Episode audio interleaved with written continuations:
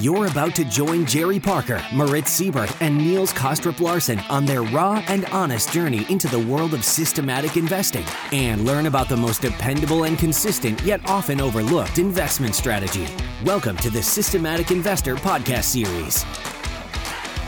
Jerry Parker, Moritz Siebert, and I, Niels Kaastrup-Larsen, are delighted to be back with this week's edition of the Systematic Investor Series, which is our weekly open-ended and pretty raw exploration of the world of rule-based investing, and where we also take some of your questions. So good morning, Jerry. Good morning, or I should say good afternoon to you, Moritz. How are you? I'm doing fine. Hi, Niels. How are you? Good morning. Very well. Good morning, Jerry. So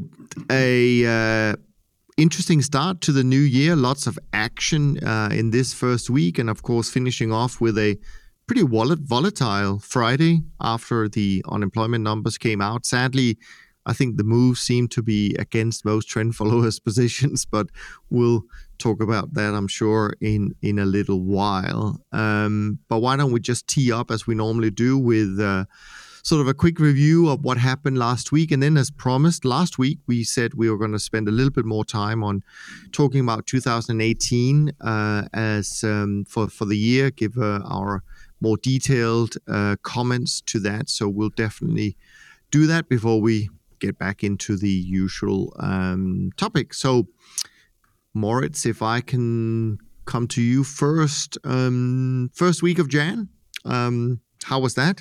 First week of Jan, yes. For a change, that has been a good week, even though I'm not sure if saying for a change is right, because December has been good also for me. But so this past week, I mean, I'm long the bonds pretty much in all the countries, US, Japan, Australia, Canada, UK, Germany, and those made really good money.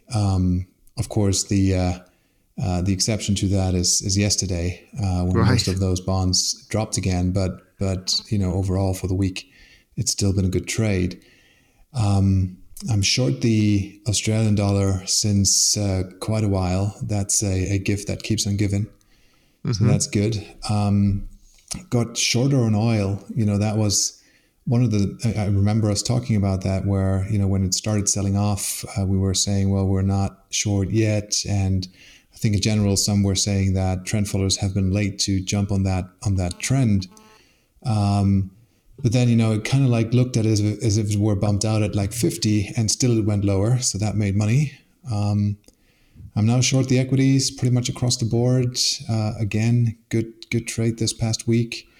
So not complaining at all. Of course, there's also, few losers. Still have a short silver position on. That doesn't look so good, but well, what can you do? Natural gas, again, still a bit long there. That was a loser. So, well, that's it. It's always nice to have a good start to the year. Yeah. Absolutely. Yeah, I mean, it's pretty volatile, I would say, overall. The first few days of the year for us were pretty good. Somewhat similar markets that you mentioned, certainly making money from the fixed income moves to the upside, and then the short side of equities. But of course, big reversals yesterday, which pretty much for us gave back the week and a little bit more, but nothing too dramatic. And also, generally speaking, because of the increased volatility and the increased correlation in our portfolio, we tend to that triggers essentially our risk budget being lowered automatically. So so overall, I would say, at the end of the week, it looked like a quiet start to the new year, but certainly during the week there were lots of action, and it'll be super interesting to see whether these moves are just corrections on the back of a bit of news and some good data. Because that would be, if it's not a correction, if this is really starting the beginning of a turn, then yet again, within a pretty short period of time, we're having another big transition in both fixed income and equities, so which is never easy to handle for trend following systems. So it'll be super interesting to see what happens going forward. But overall, relatively quiet at the end of the week, but with lots of volatility intra-week. How about you, Jerry? What was it like for you?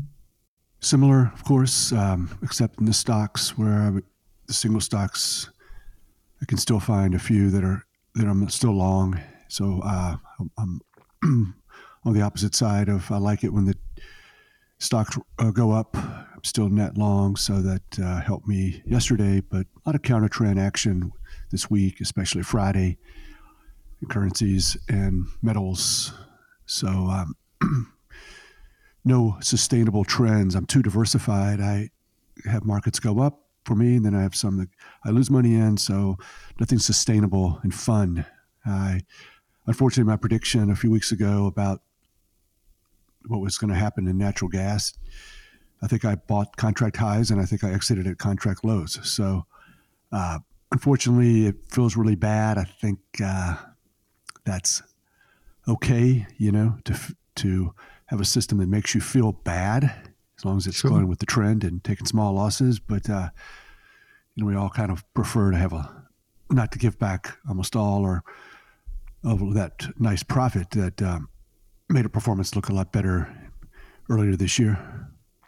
Yeah, I mean, it's interesting you mentioned that. I mean, what actually made us the most money last week was Japanese government bonds. And if you think about that and you think about how low interest rates are in Japan, a lot of people who were just coming maybe at the market from a non-rule-based point of view would say, well, how can it possibly be profitable to still be long, JGBs?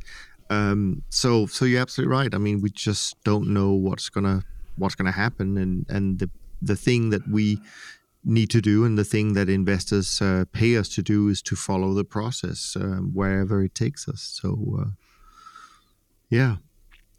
Now, we did promise last week to do a little bit more in-depth analysis, or at least talk about 2018 as a year, because it was one of those years where I don't think many, if any, of the typical asset classes that we as investors overall follow made money. Certainly was very few and far between. And so it was a very unusual year. And so why don't we talk a little bit about that and how, the three kinds of trend following that we practice, fared through the year, from maybe a little bit about which markets were interesting, or maybe some overall themes that changed during the year. Can I start out with you as usual, Moritz, and see how, because you also did the best of the three of us anyways. So, the best so being down minus 3.8. Exactly. Small losses sometimes can feel pretty good. Yeah. So minus 3.8.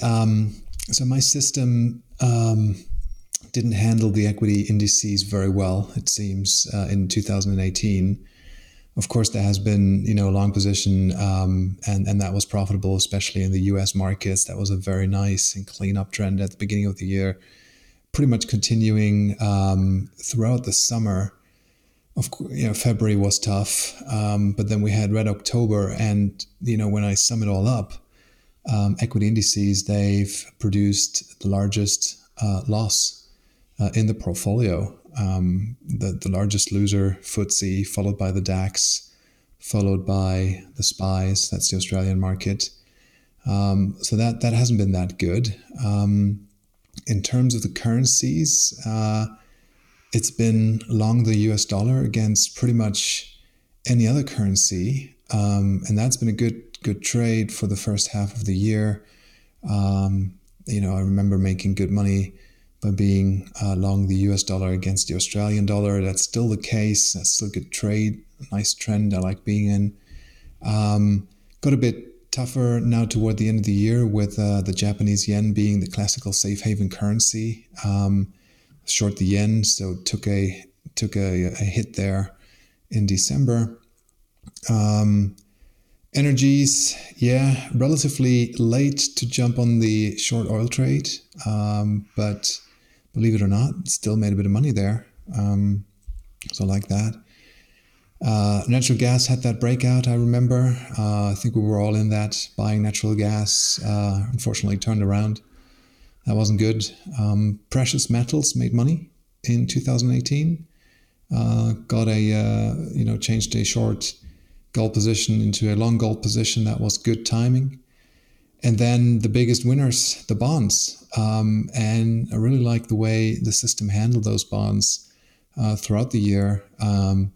Being short pretty much in not all of the markets, still had some long positions on throughout the year in Germany and Japan, but certainly have been short the US bonds across the spectrum, different durations, and probably just at the right point in time changed that back to long, and so that made the largest contribution to the portfolio. Interesting, very interesting.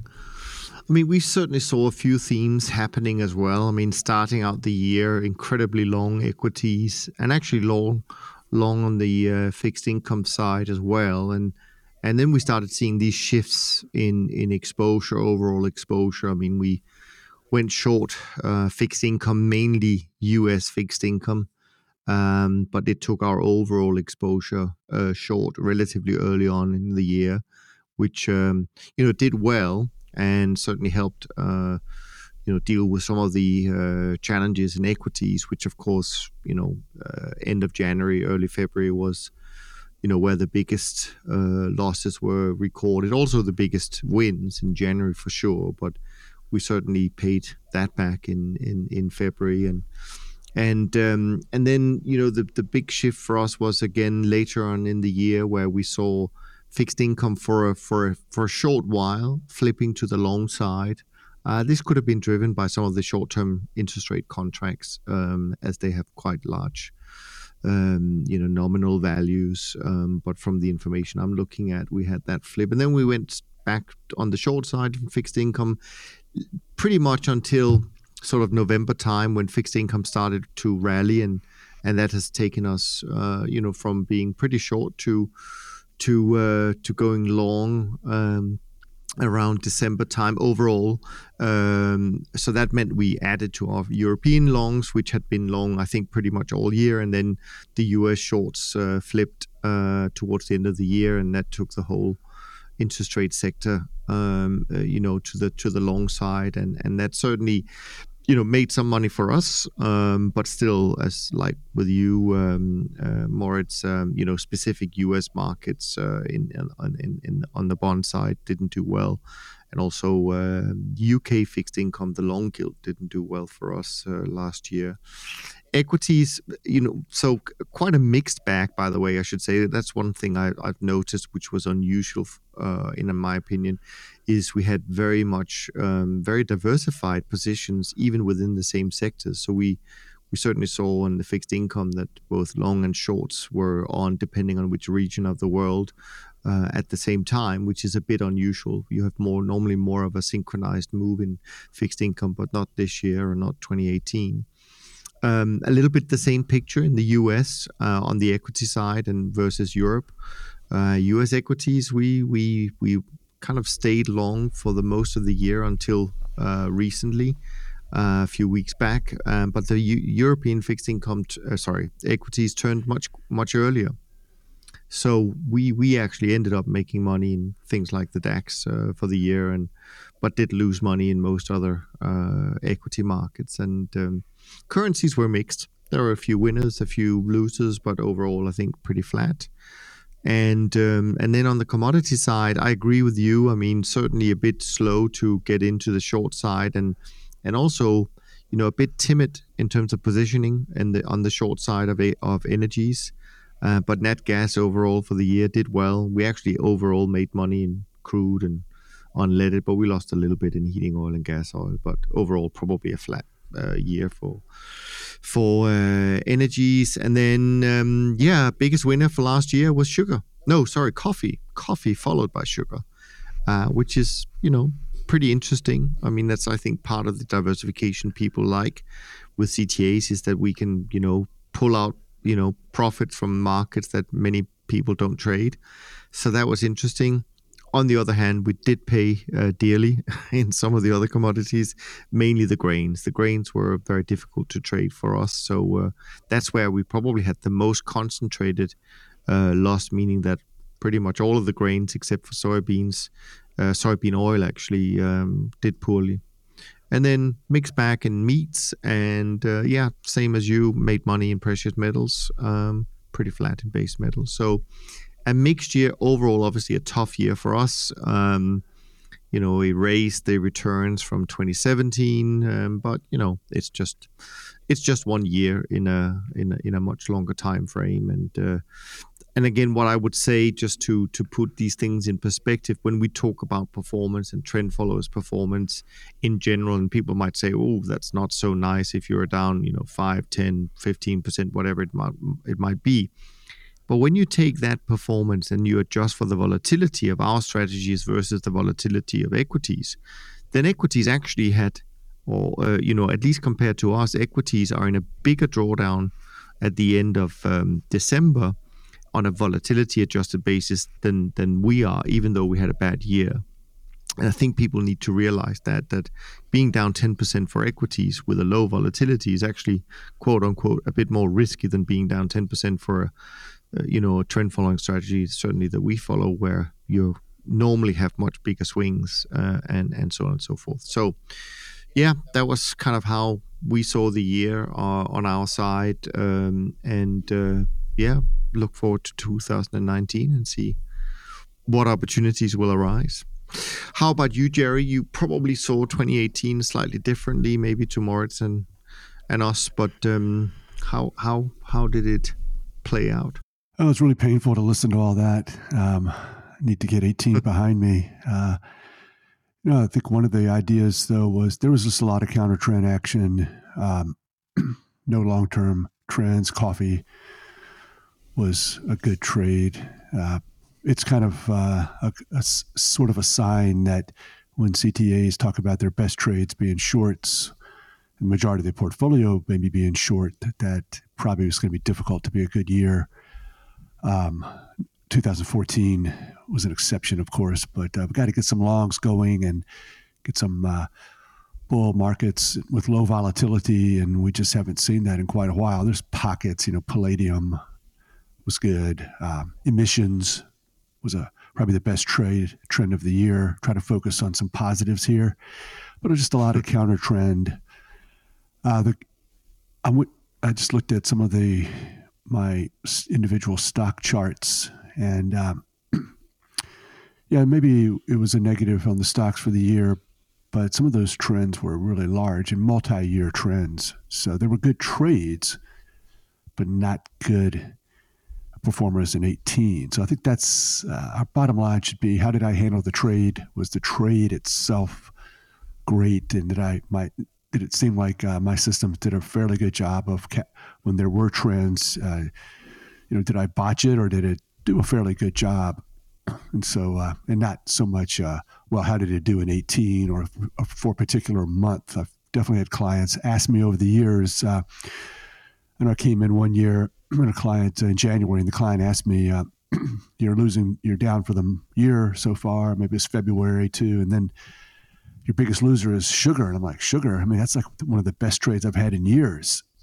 And so they're so focused on, not the trade, but this month. Can you help me this month? And I'm like, no, I can't help you at all. I crushed sugar. I made more money in sugar than anyone else. It's an A+. Oh, but not for this year. So you got to try to get beyond that and kind of ignore that. Yeah, definitely. And also, I think that a lot of the discussion last year was, of course, the fact that, it's the thing about diversification, right? Diversification works eventually, but people expect it to work all the time. And I think that's the challenge that you're also referring to here, that, people shouldn't judge these strategies based on a month or a quarter, or even a year's performance. And we certainly won't deliver, quote unquote. And also people should, I think, also understand that the diversification doesn't mean that we can flip negative returns into positive returns. It just means that we will overall help people to avoid really, really nasty experiences, over the long run. But last year was, as I started out by saying, one of those years where not many strategies did well. So diversification didn't really work to some extent. And we have to accept that. It doesn't work all the time. Jerry has just mentioned a very interesting contract, the emissions contract, which was such a nice trend this past year. And even before that, until it sold off so heavily, I think in October, had a couple of days where it's like -7%, -8%. Of course, that market is correlated to power, to energies. But so this, looking at that market, that was a great long position. So made money from that. But ever since that sell-off, the behavior of that market has apparently changed. So when I calculate the volatility of that market for the past 3 months, 4 months, it is now much, much higher than it used to be. That trend is kind of like, flatlining now. I think we're at 24-ish, something like that, per ton. And remember, once had that discussion about, vol targeting. Of course, we spoke a lot about vol targeting. So this is one of the things where I still have that trade on with the original position size. And I'm seeing that, more pronounced now in my portfolio because just that market has started to become more volatile. I hear it has to do with a possible Brexit and what that means for the contract and the European Union emission trading scheme they have there. But so that's definitely a market I'm watching right now. Yeah. Good stuff. Hopefully that was helpful just for people to get a little bit of color to 2018. So why don't we jump back to our usual rhythm and find out what Jerry's top tweets were in this first week of January and any other good stuff that we all came across in the sort of the industry news flow in the past few days.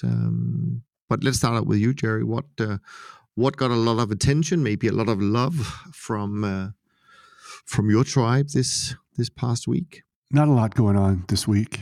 Holidays, maybe it was my fault. One of my favorites didn't get a lot of. No one else thought it was that great, but quoting David Harding, reviewing 2018. His quote is, "We have become famous as a trend follower. That's a great thing. It gives you this reputation and franchise, but it's also a bit of a prison." And my comment was, "Lock me up." But I think there was a couple of good tweets this week, good articles that I tweeted, and they had the same philosophy, and it's the same subject. It's two different people talking about the same thing, and it's really in our wheelhouse. This is red meat for all of us trend followers. Okay. So my people loved this idea, and a couple of times. And this was a quote from a very famous hedge fund person, and fundamental value, I suppose. And of course, everyone knows but me, because I make a point of not really knowing that with anything outside of what I do, pretty much. And his quote is, "In a rational environment, my strategy functions well. But in an irrational market where blah, blah, blah takes a backseat to clicks and momentum, my logic does not count for much." And of course, we think that's really ridiculous. We follow prices. We are perfectly happy that your logic, your way of looking at these fundamental metrics and analysis that have worked for hundreds of years. Oh, they're not working anymore? Yeah, we told you that. We told you should follow price and expect relationships and fundamentals that have looked like they've worked in the past to maybe not work. And quit trying to be an expert on stocks or long stocks or value, and follow prices, follow trend, and expand your portfolio to hundreds of markets, currencies, commodities, stocks, bonds, long, short, and force yourself to look at price only, because this will not be the last time that your quote unquote logic, and it's sort of like an arrogant thing too, where we get beat up and hopefully the trend followers say, yeah, I got beat up and I need to improve my system or stick with it. And it's our fault, kind of. We're not blaming the rest of the world for our ideas and our trading not working. And it's a road that leads to nowhere. Yeah, no, absolutely. There's no point in making excuses. But it's interesting because I think a lot of the quote unquote big stars in sort of the non-quant world that a lot of people love because they can put a story behind their investments, and that seems to be doing well on the financial media, but they didn't do so well last year either. And there are some big names with some big losses. And there are quite a few, closures of people who've been around for a long time. And it's this thing about, have things changed? Will this, never work again, et cetera, et cetera. But I mean, in our case, we're kind of used to things not working because they don't really work most of the time, but they suddenly work really well. And if you're not used to that, and if you're not used to maybe dealing with losses and so on and so forth, then it can sometimes lead to people bailing ship and closing down, which is really not nice for clients. If a fund closes down at the bottom of a drawdown, so to speak. But of course, better than continuing if really they have no ability of making money again. But interesting. What else attracted some attention? I think the second article I tweeted on the same subject is worth reading as well. And it goes like this. When someone says it makes no sense that... Really, what they're saying is this. I have a dozen logical reasons why XYZ should be going higher, but it keeps going lower. Therefore, that makes no sense. But really, what makes no sense is their model of the world, right? So I know when that happens that there's some other very powerful reason why XYZ keeps going lower that trumps all the, quote, logical reasons, unquote. I think that sort of humbleness of approaching the markets is the essence of risk control. Yeah, which is what we should be doing with our systems and diversification. And it's fine. I think approaching the markets like we do, that we really can't predict. We really don't know. We're not the smartest person on the planet. No, these markets are crazy and wild. And if anything, historical patterns and relationships are there to fool us and suck us into thinking this is going to continue in the future. We know better. I do think that we can fall into the same trap of expanding a little beyond price only into maybe relationships and filters and things that make common sense that should help our trend following that really could be a little counter trend or a little overfitting. Back in the day, filter was a bad word for turtle traders because it sort of signified that, you can filter out trades and not take certain trades. And of course, that could be death to the trend follower to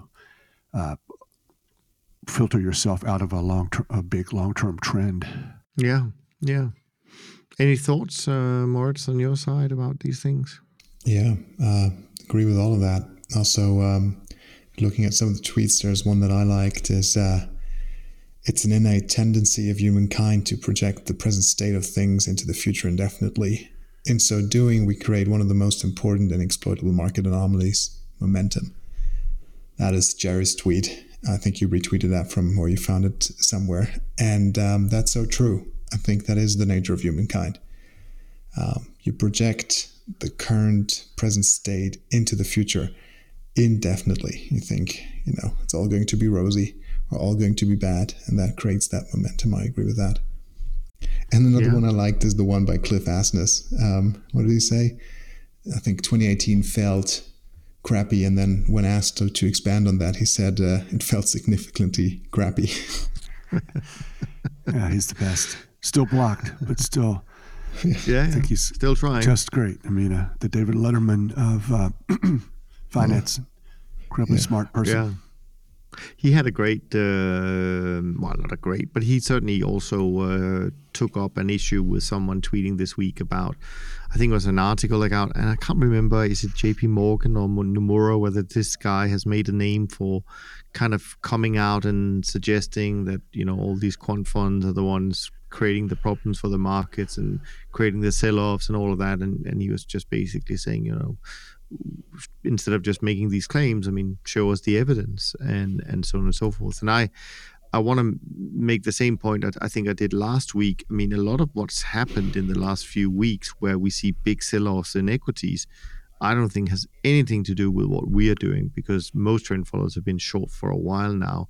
But I think it has a lot to do with these passive funds where they see their flows, and the flows have suddenly turned, you know, to outflows instead of inflows. And the last week of the of these trading days, where they come in with their algos to basically adjust their portfolios, and so this should not be confused with anything to do with trend followers, in my opinion. And I think, but once again, we can find our own problems in wanting things to be a certain way and not paying attention to enough to price only. So we have to be on guard for our weakness in the in this particular area. Another great quote I picked up from one of my following a new person, and this guy's full of wisdom, and he's just fantastic. I find myself retweeting quite a bit, and I can kind of see how I agree with this quote of his, which is, the most ironic risk in investing is education. The benefit of learning from experts is clear. The downside is sticking too closely to what's worked for others, and so lack of creativity in you. Great investing is learning the rules from experts and then bending them to your own. And my comment on the retweet was just good enough, no more. Yeah. And I think that's sort of what Price is saying, just good enough. Don't want to be too much better than that, because maybe being better is an illusion. It's overfitting, it's too many filters, it's getting away from a very diversified portfolio that's just looking at the price trends. So once again, I think said a different way, maybe almost the same thing, but, and I think a lot of the sticking too closely to what's worked for others could be a problem in that, do we really know what's worked for others? Were they lucky? I'm not sure I like the word bending, but it's more like over the years, my worldview and what I believe in trading, I have learned a lot from others and copied others, but it still had to fit into my worldview and not violate all the other things I learned up to that point. I mean, I guess I could have been so far off base that maybe something could still do that. But it is... you do have to own it yourself. And so often there's no really way to know exactly what other people are doing, or know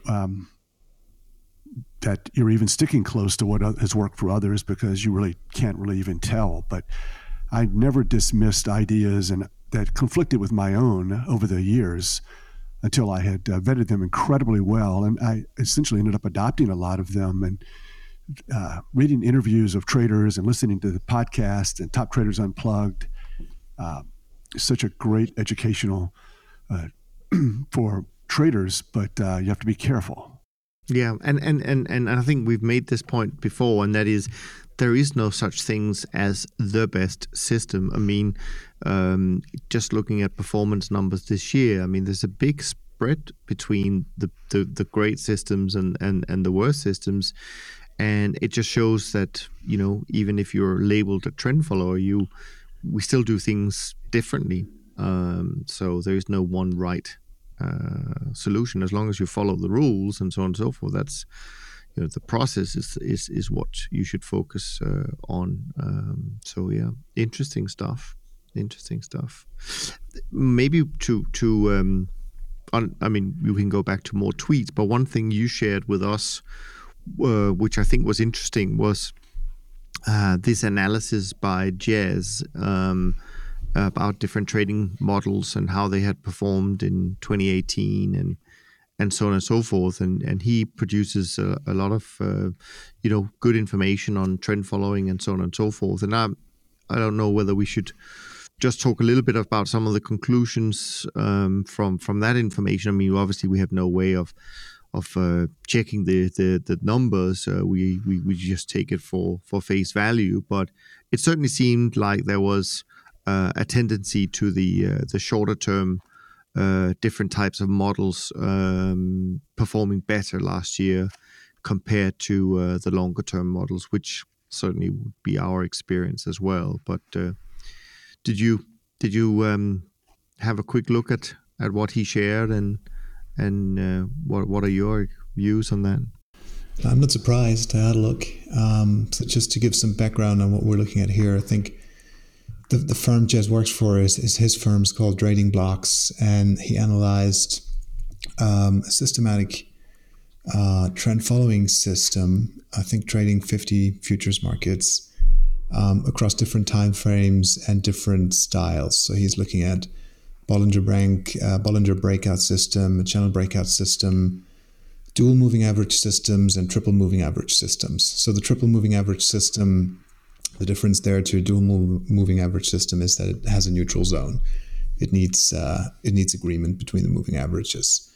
And then he looked at that over different time frames, short term, I think starting at 20 days or even, 10, 20 day moving average crossovers. So that's very short term.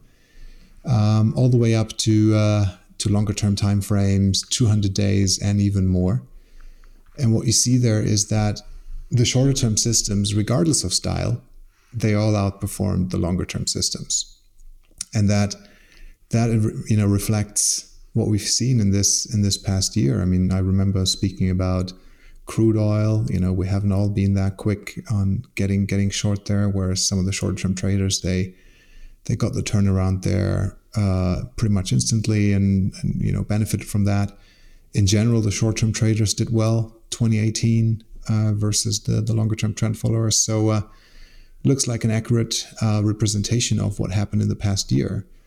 And it also shows that diversification across timeframes and system styles is valuable, because what Jez also produces is the composite return. So I guess that's just the simple average across all the systems that he's analyzed, and that's plus 7.5% for the year. So that's a mix of short-term, medium-term, and long-term trend-following systems. Yeah, it was interesting to see that the worst performing of all of them, I think, is probably the most well-known, and that was the 50-200 day moving average. So that was interesting. Maybe too many people are following that.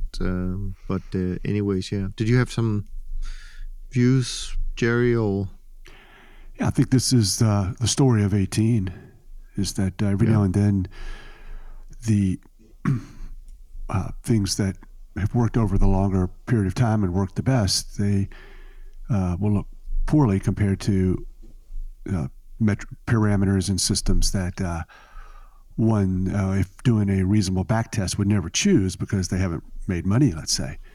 And so I think that short term had a, and that's what when I think about 18, I see the chart patterns that historically would make one desire to trade longer term, which is a sell off, let's say, but then a retracement back to new highs enough of the time or in a magnitude where the computer says you should be medium to long term, which is what the industry is built on and looks similar to the 20 by 500 or 20 by 50 by 250 or 200. The industry, the CTAs are caught not trading those shorter term systems.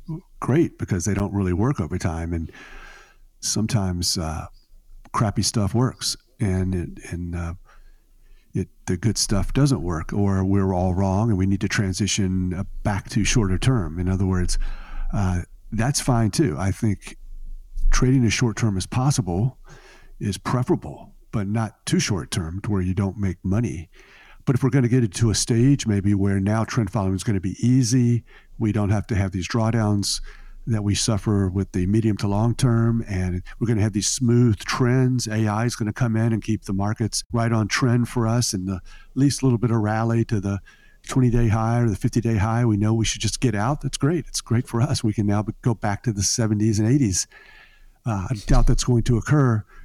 I doubt that's the right idea, but I certainly think other things in our firm that we have added to our systems, slight tweaks with single stocks and longer term and a few other little things we look at, they all failed miserably as compared to shorter term trend following with no bells and whistles, no added value. And it's tough, but it's not to be unexpected. I've seen it before. Yeah, no, absolutely. Absolutely. Okay, so that was another look at 2018 from a slightly different angle. So I think with that done, I think we should jump over to take a few questions that we have that came in. And by the way, thanks for that. And do keep your questions coming. Just send them to info@toptradersunplugged.com or tweet them to one of us. Probably Jerry is the best one to tweet to because he is more on Twitter, I think, than Moritz and I am. But one way or another, get the questions to us and we will be delighted to discuss them. Now, last week's by far winner in terms of questions was George, and George has kindly sent a couple of follow-up questions for this week, which is great. Appreciate it very much. And he asks, how much risk measured as a % of portfolio AUM to the stop per trade do you think the legends of the 70s and 80s were taking to generate their amazing returns? Well, Jerry, a lot. Since you're one of the legends, a lot. Let's hear it. Let's get the dirty secret out. It was a lot, no doubt. Also, think that during that period of time, you cannot forget that very short-term trend-following systems were working fine. So once again, if our trailing stop, and our stop loss is relatively close to the market, and the systems have a positive expectation, and that's sort of what's needed in order to make 200% a year, which is what we did for 4 years. Now those systems and that time frame doesn't work any longer, so it's a little irrelevant. Plus, no one can even back then. I mean, I had a negative 60% day once, so I was still up 140 for the year. So that's not a business model, I don't think. And that strategy and style is totally gone. So risky. Go ahead. Yeah, no, I was just going to say, I think that is an important point, right? That the risk levels you're talking about, was while you were in the Turtle program, not when you started taking on external clients' money. So it changes things when you suddenly have to deal with external investors who may have completely different risk tolerances. But I guess overall, maybe it's fair to say that even from the beginning of you taking on clients and other firms, I just don't have the numbers for Don, so I can't really share. I don't know how to qualify that. But I think it's fair to say that probably the risks that we all take today is somewhat lower compared to back then. But I also want to caveat it by saying that what we've seen on our side is actually our annualized returns have increased compared to the long term, including back, the 70s and 80s and so on and so forth. So one have to be careful. It's not just about what is the risk per trade, but it's also how well we are evolving as risk managers, that helps in that sense. Anything else you want to add, Jerry, since this was something down your wheelhouse, I guess? Yeah, I mean, I think it's very important to trade small and have a low vol, 10 to 12 or 15 or whatever you're comfortable with, so you can stick with your system and you can keep your clients. Yeah, so that I would turn my back on. It was a magical time. It was not real life, and sure, don't think you can do that any longer. And I've said before on the podcast that the medium to long term systems have always worked better than those shorter term systems. Probably not in the sense that you wanted to try to make 200%, of course, but it's not like we've evolved into looking at recent data or data prior to the 90s or 2000s in order to these medium to long-term systems. They do really well, and they've always done well. Yeah. We should have been trading these systems from the get-go. Mm. True.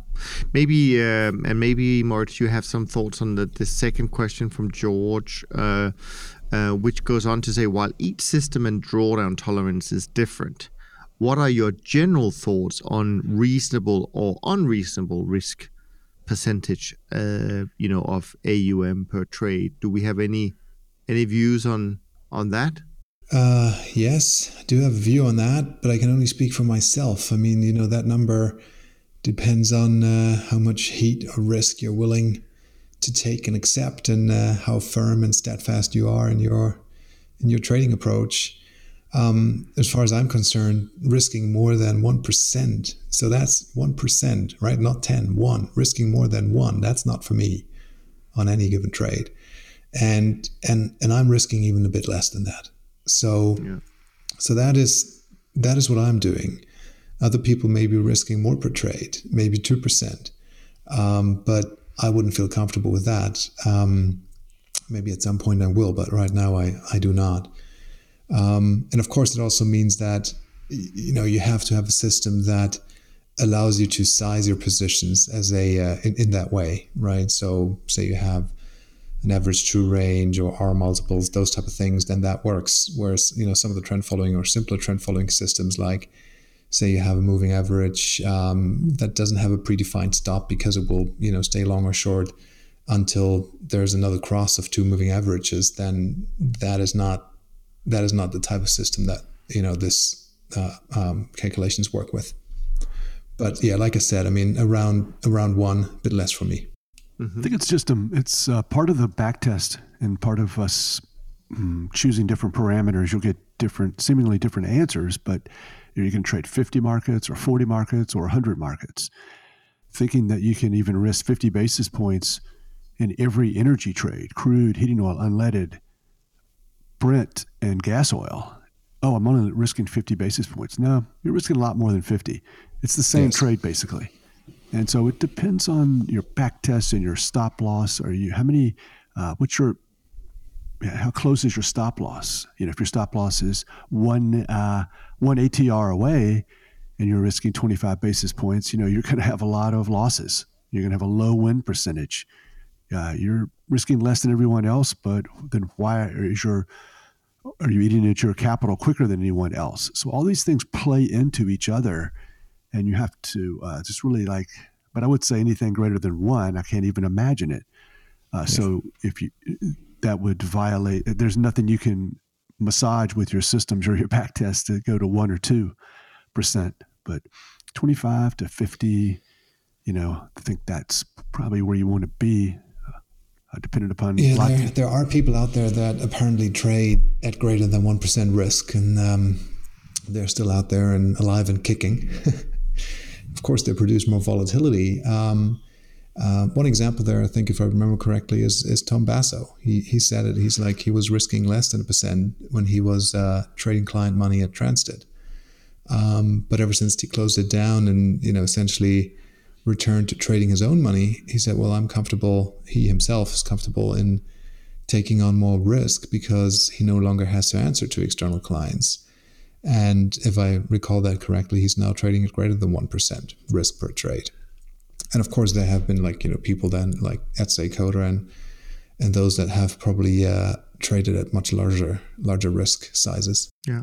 And the other thing to remember, I think, is that, even if you were running a simulation and a backtest over a certain period of time, and you used 1% risk per trade and you said, yeah, no, I can withstand a drawdown of X, whatever it comes to. I mean, one should always be aware of that in the future that you probably will experience even bigger losses. So don't think about whatever you see in a backtest as being, it can't get any worse. I mean, it certainly can. And I also would say that especially during these, highly correlated moves we've seen recently, 2018 being, a good example of that, then some of these seemingly, diversified portfolios can become incredibly risky. So as Jerry and Moritz said, don't be too brave when it comes to that. Okay, great stuff on that. Then we have a question. Let's do that as the last question. There's a lot of sub questions in that. I think I'm going to read all of it to you, and then you can pick out the points you want to talk about. Generally speaking, now it's from Michael, and Michael has I should say that he's generally very supportive of the podcast and very kind in what he writes, but he does have some provocative questions that he wants to ask us. So I think we should take it in with a bit of a smile when we hear them too, and not get too excited about it, but give him a little bit of feedback and pushback maybe on some of the things that he's talking about. So basically he's writing, provocatively speaking, why even bother to do research and backtest? I gather from your talks that one, you do not really want to do a lot of optimization because that might make the systems less robust. Two, you don't believe that there is a perfect system.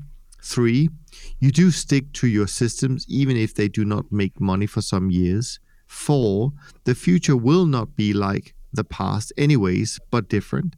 Five, some of the biggest trends might be happening in markets that have not trended for years or even decades. Six, the really big events, black swans, that may shape the biggest trends cannot be foreseen or backtested by definition. And seven, all the CTAs are highly correlated amongst themselves anyways, so the very exact methodology may not matter that much in the end. So what are you actually looking for when doing research? So thanks for those comments, questions, Michael. Let's hear your thoughts. Jerry, what are your thoughts about these statements? That's got to be one of the best questions I've ever heard. I want to hire this guy for my research team. I agree with all of that. Actually, yeah. I definitely have said before, I think we should take as little from the back test as possible on purpose. Try to rely upon it as little as possible.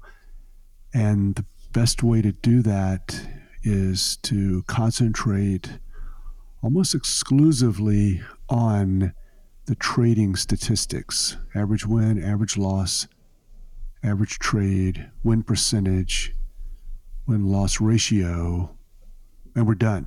We're done right there. And build that system with healthy internal stats and be very careful about extrapolating the equity curve, historical back-tested equity curve that's produced. I don't want to use that, but I want to look at those trade stats, and that answers a lot of his questions. It does, but it here's if I'm trying to go dig a little bit deeper. It's not that I disagree with your answer, but trading stats comes from the backtest, right? So we do backtesting to extract something, even though we say don't rely too much on any one thing. It's the overall stats that are important. But of course, every time we do a back test, we get a different set of stats. So if we're going to dig a little bit deep and say what is it really we're looking for in order to get to the stats that we feel comfortable with, is there a way to explain that? Well, one of the things that I've said many times is what we're getting from the back test is, I'm choosing my words very carefully here. This is a pretty good place to buy. It's a pretty good place to sell. We're done. That's right. It. I think another way, another cliche that people throw out is, something along the lines of, if my max drawdown on the back test was X, so I'll kind of know if I exceed that in the future, the system is broken. No. It could be a lot worse than that. And, you know, that falls apart on many different levels that we don't have to get into. But looking at history and how it's behaved and how CTAs have behaved and how we've done when the S&P goes up or down, and this is what I'm saying, get away from. All you really know is it's a pretty good place to buy, pretty good place to sell. The drawdowns could look a lot worse in the future. And the future is not going to look like the past. The profit's going to come from different places. And then force yourself, this is a basic that I almost glossed over because he also said, we trade markets that haven't made money in the past. The future trades may come from markets that haven't made money in the past. Exactly. So when I say look at these trade stats, it's even worse than that. It's adding up all the trades in every market and every sector and the longs and the shorts and saying that is the number. You can't split the longs and the shorts out. You can't split the currencies. You know, I was on the phone the other day and someone was saying to me, I know that on subjects like this, no one agrees with me. I've never had anyone say, "Oh my God, that is just amazing."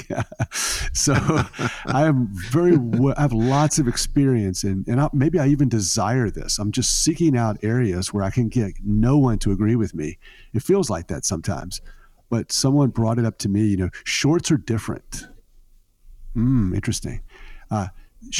Short stocks are way different. You have to have a way different way of attacking this. I am 100% confident that if I looked at the short stocks and broke them out, I'd see a much different patterns, and the system that maybe I should trade with that would look a lot different, the parameters, than the other shorts or the other markets.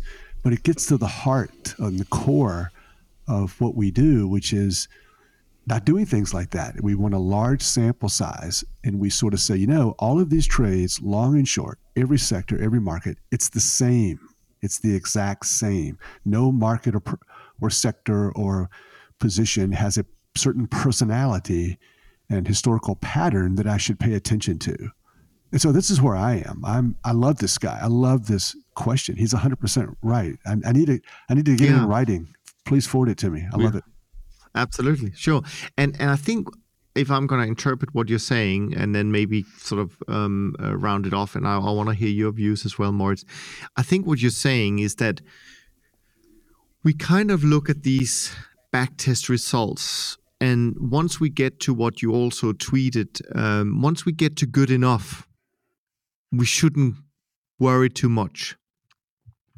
And in a roundabout way, what I think you're saying, Jerry, is that we just want to make sure from these different backtests that we're not doing something completely stupid, meaning we picked something that has never made money. That's right. That's another good way of putting it.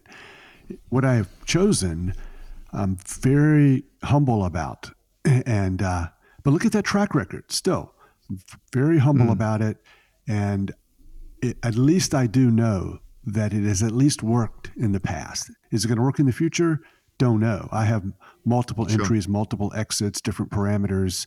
So I'm not even buying into that that I'm going to choose the best performer or choose or trade that only. So I get nervous when Moritz doesn't talk. So please comment.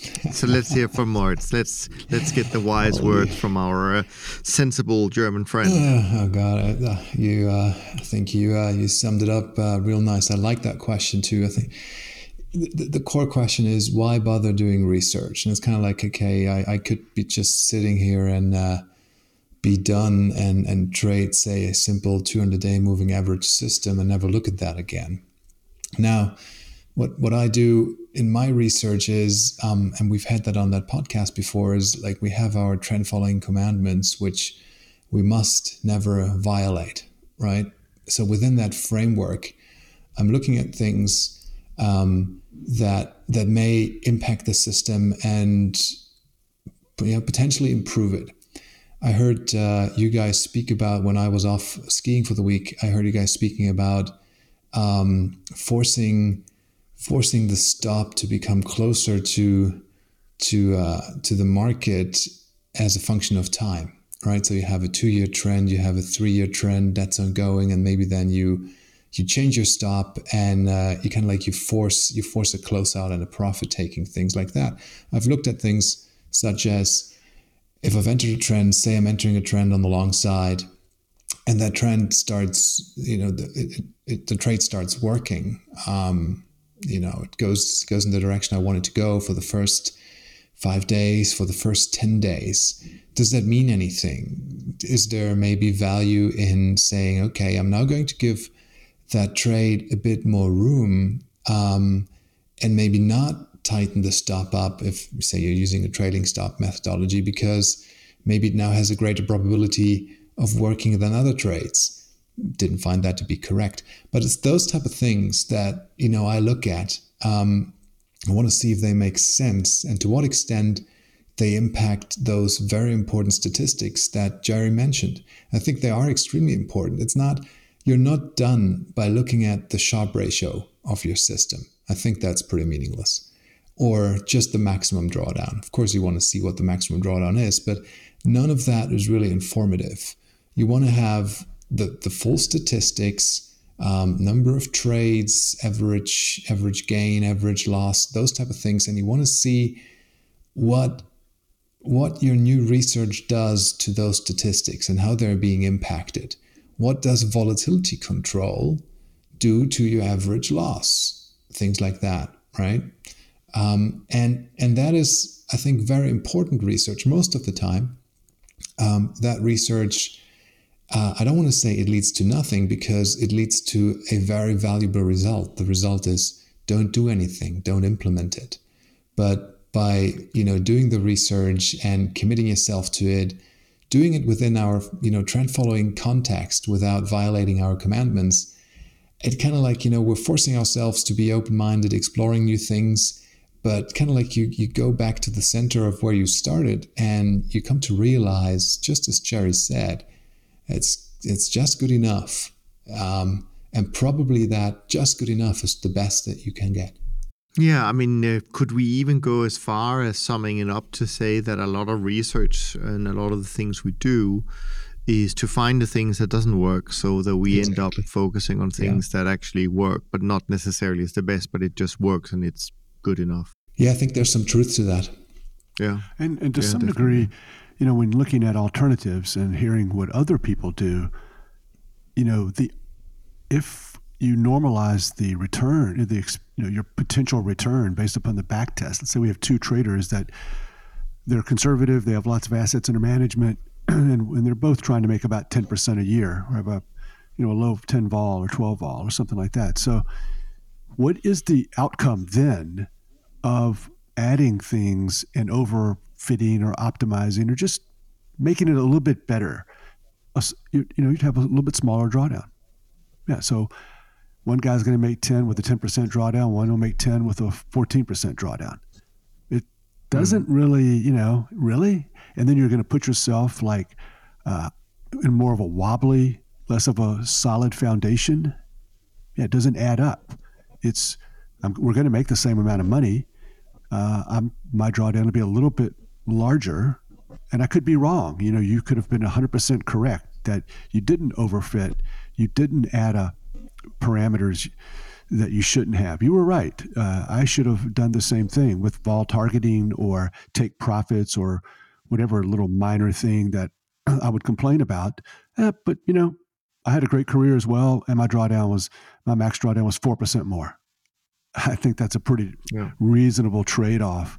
If you're conservative and you would rather err on the side of ironically, you know, you will have a system that has more volatility, but you've actually erred on the side of being conservative. Yes, absolutely. And I think still it goes back to this view that I don't think many people realize or agree with, and that is in many respects what we do as managers, what we do as an industry, is actually a lot less risky than many of these passive investments that people seem to love, and so yeah. If I could just comment on that, I agree totally.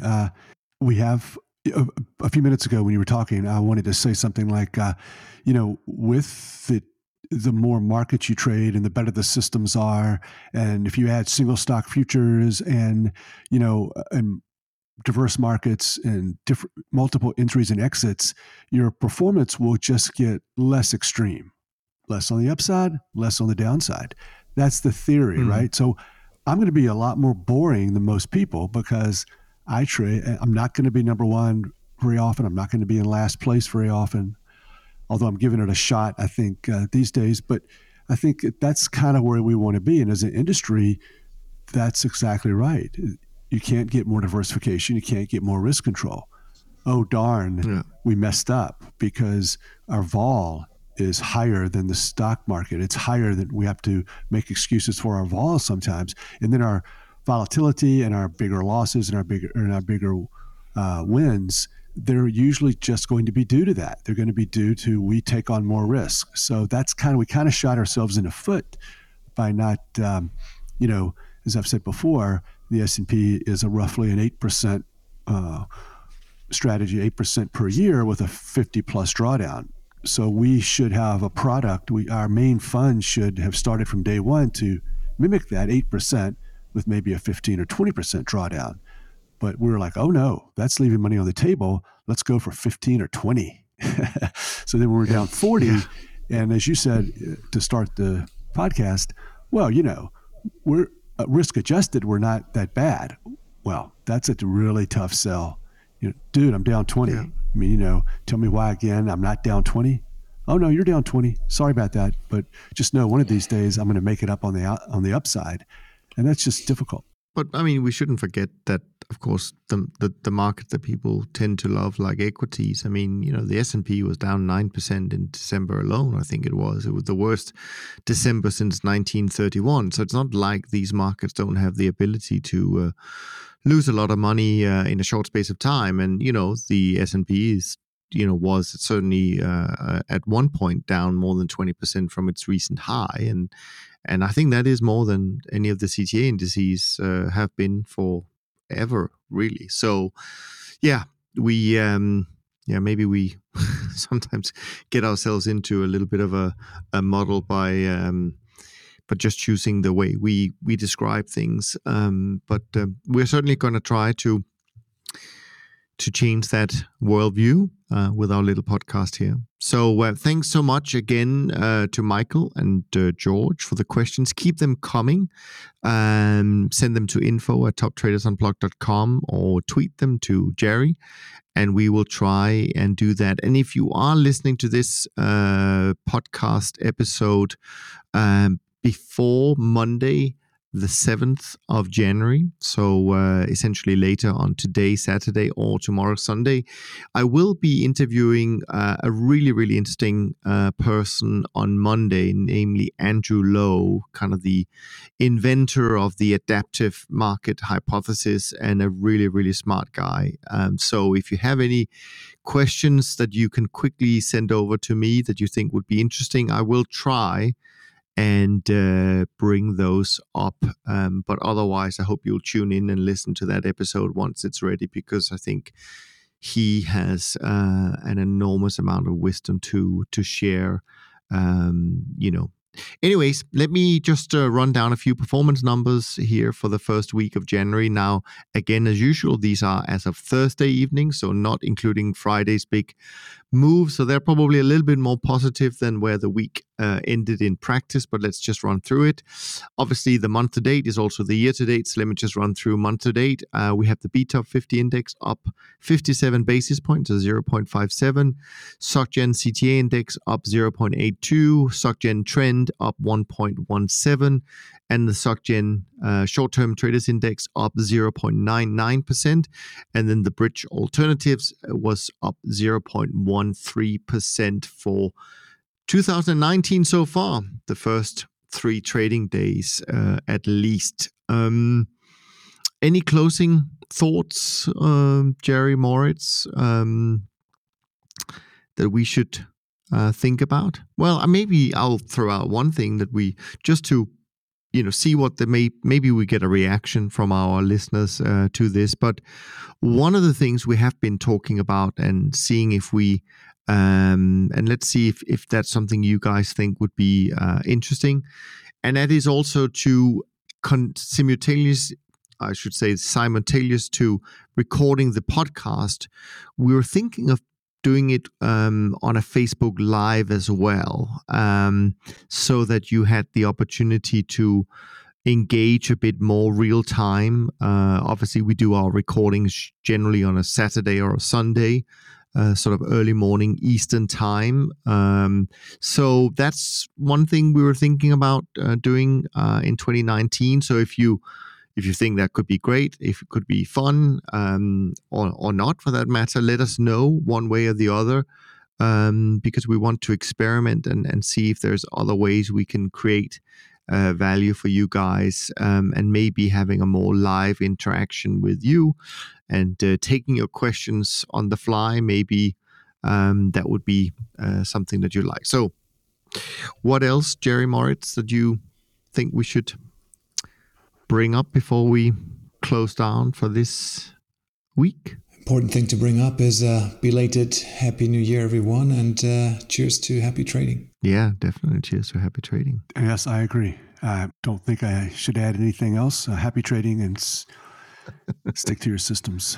Yes. Absolutely. Absolutely. Well, on that note, we're going to wrap up this week's conversation, and we hope you enjoyed it. As you know by now, we certainly enjoy making them for you. And as usual, I'm going to finish off by saying that if you get some value from these conversations, we do really would like you to share with your own followers and spread the word, because not only would it help us and find other people to discover the Systematic Investor Series, but on a personal note, I actually think the next few years can be incredibly important for investors around the world. It can probably either make or break you. So if you don't have a true diversified portfolio, if you don't have good rules to follow one way or the other, I think it can be a really tough period for investors out there. So there are many reasons why we ask you to share and review the podcast. And thank you to all of those of you who have already done so. From Jerry, Moritz, and me, thanks so much for listening. And we do look forward to being back with you next week. Thanks for listening to the Systematic Investor Podcast Series. If you enjoy this series, go on over to iTunes and leave an honest rating and review. And be sure to listen to all the other episodes from Top Traders Unplugged. If you have questions about systematic investing, send us an email with the word question in the subject line to info@toptradersunplugged.com, and we'll try to get it on the show. And remember, all the discussion that we have about investment performance is about the past, and past performance does not guarantee or even infer anything about future performance. Also understand that there's a significant risk of financial loss with all investment strategies, and you need to request and understand the specific risks from the investment manager about their products before you make investment decisions. Thanks for spending some of your valuable time with us, and we'll see you on the next episode of The Systematic Investor.